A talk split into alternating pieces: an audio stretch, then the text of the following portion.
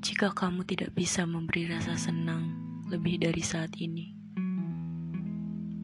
Setidaknya, saya mohon jangan beri rasa sakit lebih dari ini.